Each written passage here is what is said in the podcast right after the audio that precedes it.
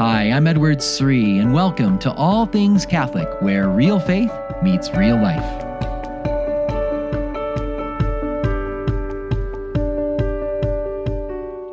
When will things ever get back to normal?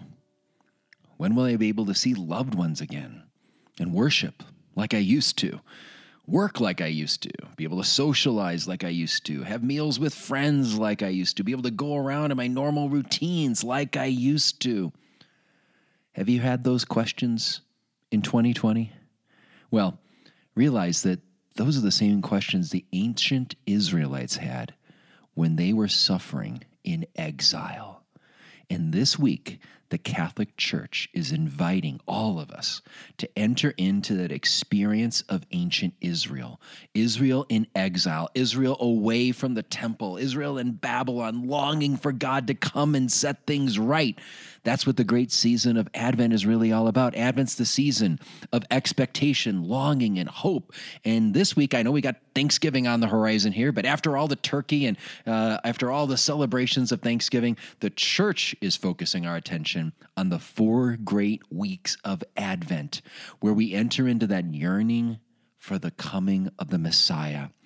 You know, I, I think in these troubled times, you know, especially as there's been more school closings, more shutdowns, and governors trying to cancel Thanksgiving and all. You know, many of us can just be a little discouraged. What's it going to be like over the next several months? I know there's this vaccine and there's hope that things may be better, but it, it might be a long while. Well, we want to place our hope in, in the proper place. Our hope is not found in Washington. It's not found in in what Dr. Fauci says. It's not found in the, the media and, and all. No, no, no. Our real hope is found in Jesus Christ. And the Catholic Church is inviting us these weeks of Advent to stay focused, focused on what matters most.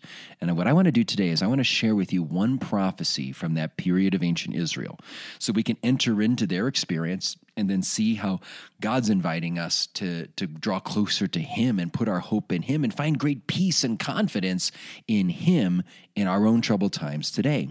So, welcome to the All Things Catholic podcast. I'm your host, Edward Sri, and as always, I always give a, a, warm welcome to any of the new listeners that are joining us here, especially those in the Holy Land. Uh, I was so blessed to be able to be with a group of young adults, young adult Christians in Galilee. About 100 of them gathering together. They have an amazing community of faith. Uh, it, it, was the first time, it, it was obviously, uh, I was supposed to be there in person this last week uh, as I was leading a pilgrimage and I was going to visit this group, but we obviously had to do it online given all that's going on. But it was the first time I've ever had had a talk translated into Arabic. Many of them spoke English, but uh, they were translating it into Arabic. And I remember the the the person hosting it. He he opened up with a Hail Mary in Arabic, and it was just so beautiful. Do you ever get a chance? Just go online and search Hail Mary in Arabic. It's just very beautiful. So uh, pray for all the Christians in the Holy Land, especially these young, faithful, dynamic Christians. I can't wait to get to meet them in person. Uh, uh hopefully in 2021 if we're able to get back there then. Uh, another great blessing this last week was being able to do a marriage prep session for the Archdiocese of Baltimore. Beth and I were able to do that together, working with a lot of young couples there online. So thank you to all of them for having us. Uh, thank you to the Knights of Columbus group in Surprise, Arizona. I was with them, as well as the Missionaries of Charity Sisters, the novices from North America South America and Central America. I was able to do a, a, a class for a couple days for their formation. And I got to do that one in person. That was such a blessing, such a delight to be able to pray with the sisters, go to mass with the sisters, and uh, we we were walking through the infancy narratives, getting ready for Advent. In fact, uh, with these novices, so please, please pray for all of them and their formation as they prepare their hearts for their vocation, which is to satiate the thirst of Jesus, his thirst for souls, especially in prayer and in the poorest of the poor. If I had to pick just one biblical prophecy from the Old Testament that brought us right into the heart of Advent, I think it would be the one I'm going to share with you tonight. It comes from Isaiah chapter 11, verses 1 and 2. And as I mentioned, this prophecy really has a lot of parallels to maybe what we're going through today. Uh, and I would argue that what Israel was facing was far worse than what we're, we're experiencing today, but I think there's still some parallels here. So let me give the background of the prophecy here. I'm going to read it to you from Isaiah chapter 11, verses 1 and 2. There shall come forth a shoot from the stump of Jesse, and a branch shall grow out of his roots and the Spirit of the Lord shall rest upon him. So, what is this idea of a branch coming out of the stump of Jesse? Who's Jesse? What is this all about? Well, first of all, I want you to know the background. Uh, the Davidic kingdom, that was David was the founding king of this great dynasty for, for Israel. And it was a glorious kingdom for many, many years. Uh, that kingdom was symbolized by a tree. And the idea was that uh, all the nations of the earth would come and find shelter in this tree. And, and so was the glorious tree symbolizing the Davidic kingdom. Well, Jesse is the father of David. So when you read in this prophecy of Isaiah that this beautiful tree is reduced to a stump, the stump of Jesse, that's a shocking image. So if the, the glorious tree was symbolizing the Davidic kingdom, and now you see it's just a stump, what does that mean? Well, it'd be kind of like if you know, I don't know, in our Catholic world, maybe one of our images of Catholicism is the Vatican or St. Peter's Basilica. And all of a sudden we had an image of St. Peter's, you know, blown up and the, the massive dome, which is the biggest dome in all the world, was, was cut off. You'd go, oh no, something terrible happened to the Vatican, to the Catholic Church. It might symbolize some great destruction, right? Well, this idea of the tree being reduced to a stump symbolizes the tragic event of what happened in 586 BC when Babylon invaded Jerusalem, destroyed the city, destroyed the temple, destroyed the dynasty. From that point on, there would be no king ruling over the Jews for almost 600 years until the coming of Christ. Jesus would be the first son of David to rule as king ever since uh, the time of David.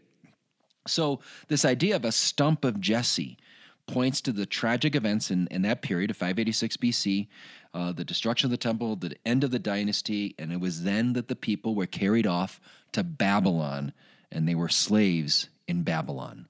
So you can imagine the people of that time wondering, when will we ever go back to our land?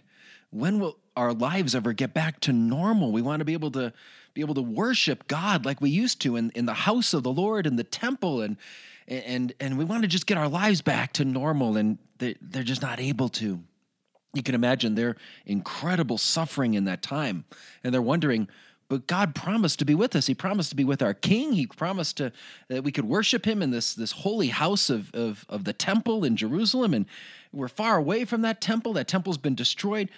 It, it, where is God in the midst of all of this?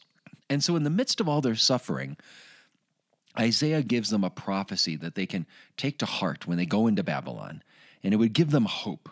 And the prophecy is that, yes, it looks like this great dynasty has come to an end. It looks like everything, everything that was loved and familiar with in Israel is now just gone. The kingdom has been reduced to a stump. It looks really bad, but there's hope because from the stump of Jesse there shall come forth a branch. A branch is going to come out of its roots. The shoot's going to come out of the stump of Jesse. The idea is that God has not abandoned his people. Yes, they're suffering. Yes, they, they've lost a lot, but God is still with the kingdom. He's still with the dynasty. And the Davidic line has continued. The line of the kings has continued. That there is this line, even though all of the, there's no king ruling on the throne, the sons of David are passing on that royal authority from one son to the next, to the next, to the next throughout the generations. It's lying dormant. It's kind of like in Lord of the Rings. Do you remember Aragorn was he he was the descendant of the great king, the great kings of Gondor. Uh, and in the story, he but he's like a lonely ranger. He's just out in the in the wilderness and he you know he's not able to go advertise hey i'm a I, i'm a son of one of the kings because he knows and then that would attract the wrong sort of attention and he'd be killed. Uh, but eventually the whole point of uh, of the to- of the story is that he eventually will become the great king again. It's the return of the king. And i think tolkien's definitely drawing upon this imagery. In fact the symbol for the king of gondor is the white tree. So even tree imagery uh, tolkien knowing these biblical passages I'm sure, just instinctively is drawing upon this idea. So, the point I want to make here, though, is in Isaiah, there's hope that the line of the kings has continued. And eventually, this branch coming out of the stump of Jesse, this branch is going to, there's going to be a blossoming at the end of that shoot, at the end of that branch. It's going to be the Messiah. The Spirit of the Lord will come upon him, the Spirit of wisdom and understanding, the Spirit of power and might, Isaiah goes on to say. And there's going to be great things that happen when eventually this new anointed one, the Messiah, the King, comes. Uh, the, the wolf will lie down with the lamb. There's going to be great peace. Uh, the nations are going to be full, full of the knowledge of the Lord. In verses 9 and 10, it tells us in that day, the root of Jesse, in that day, the root of Jesse shall stand as a sign to the peoples. Him shall the nations seek. So the idea is that the nations are going to come and seek this great king. Well, when we think about this great prophecy, I want you to know that there was great hope around the branch, the messianic branch that the ancient Israelites, while they were in exile, knew that one day, even though it looks like the Davidic kingdom has been reduced to a stump, the Davidic line is continuing. It's lying dormant, but it's continuing and eventually there will be the return of the king. And that king will be that righteous branch. Well, later prophets picked up on this imagery that Isaiah laid the foundations for. Like Jeremiah mentions it a couple times. Jeremiah 23 5 and Jeremiah 33 15 gives hope for the great branch, the, the son of David that will come to rule again, the return of the king. Zechariah, the prophet Zechariah, does the same thing. Zechariah chapter 3, verse 8 and chapter 6, verse 12. He, he, he talks about this righteous this branch that's going to sit on a throne. He's going to reunite the people again. So, this whole prophecy, uh, this whole theme of, of the branch is found in multiple prophecies in the Old Testament. And Matthew brings it all together because in Matthew chapter 2, verse 23, the Gospel of Matthew notes something significant about where Jesus is raised. Jesus was born in Bethlehem, but he grows up in the small town of Nazareth. And Matthew picks up on, oh, isn't that fitting? Because the word Nazareth is rooted in, it, it sounds very similar to the Hebrew word for branch, netzar. It's as if Nazareth, Nazareth, is, it almost sounds like the word branch. It's kind of like branch town. Well, isn't it fitting, Matthew's saying, uh, isn't it fitting that that Jesus, the Messiah, is born in Branchtown, in the town that sounds like Branch. Uh, isn't it fitting that he is the branch from Isaiah, from Jeremiah, from Zechariah? He's the branch that, that, that is at the end of this line of the kings. He's the return of the king. The stump of Jesse, it looked like it was reduced to a stump, but the branch came out, and here's the blossoming of the Messiah in Jesus Christ.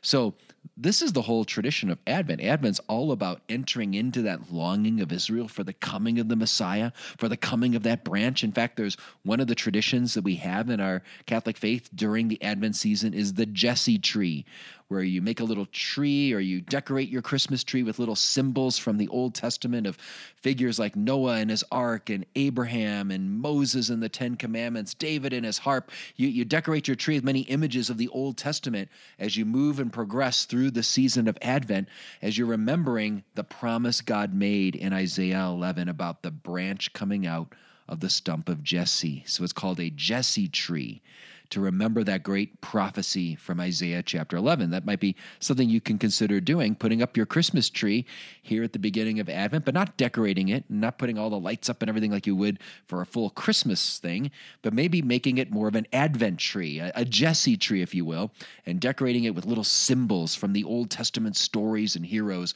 as you're walking through salvation history and getting closer and closer to those prophecies being fulfilled. Well, these are just some of the uh, little things we could be thinking about in the Advent season. But I, I, think there's a lot of application in our own times, in our own times of trouble, It's like we are the, the people walking in darkness. We could feel when is this darkness ever going to end? When will our lives get back to normal?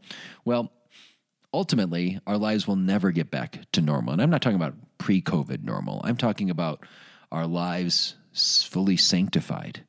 Because of original sin, most of us are going to spend all of our lives with a certain kind of exile from God. We will have areas crevices in our soul that are separated from Him because of our weakness, our sin, our pride, our selfishness.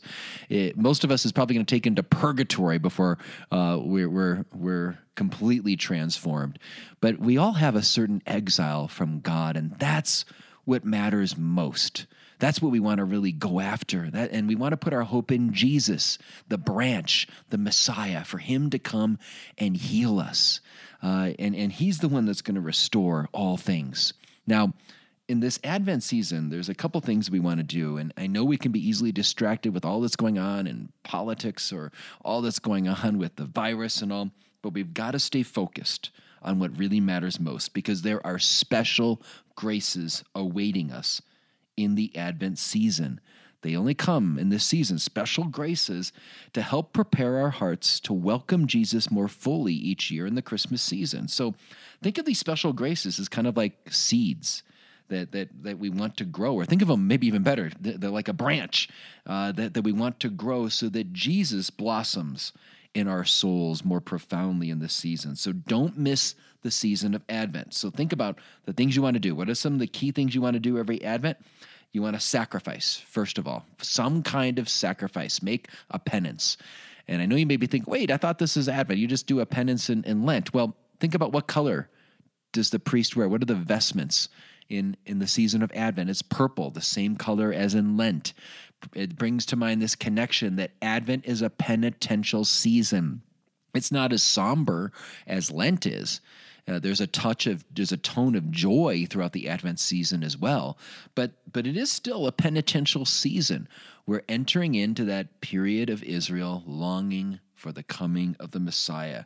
So that's why a Catholic practice, every Catholic should make some kind of sacrifice. Give up something, give up your favorite food, your favorite drinks, sweets, whatever it is.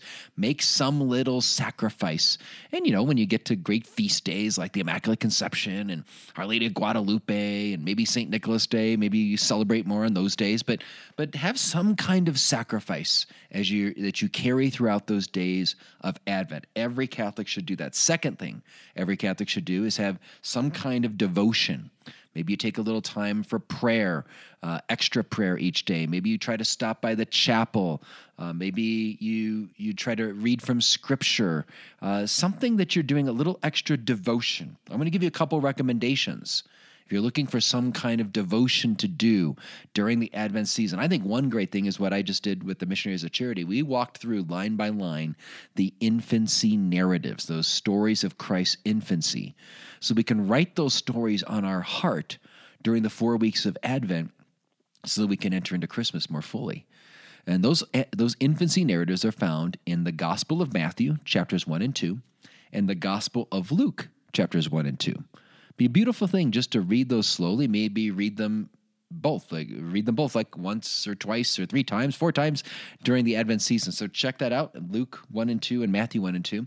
If you're looking for a resource, I have actually a book that I wrote called The Advent of Christ. It comes with daily biblical reflections on those infancy narratives. So if you're looking for a book to kind of guide you through it, to un- help you unpack the meaning of those stories of Christ's birth and who's who are the shepherds? Who are the magi? What was Mary going through? What was Joseph doing? Uh, who is John the Baptist and Elizabeth and all the different characters, the shepherds? You know, all the all the different characters in that in in, in the story of the Nativity. Uh, that's what that book does. It unpacks it, you know, in small little doses for daily reflection. So you can check that out. The Advent of Christ. I'll put that in the show notes as well. Finally, last thing, if you're looking for some traditions you can use for your family, if you're raising kids and uh, you want to bring some Advent traditions into your home, check out the podcast that I did last year. So, so, it was the beginning of Lent or Advent last year, December 3rd, 2019. It's called 10 Family Advent Traditions. So, December 3rd, 2019, you can check out that show. We'll put that in the show notes as well.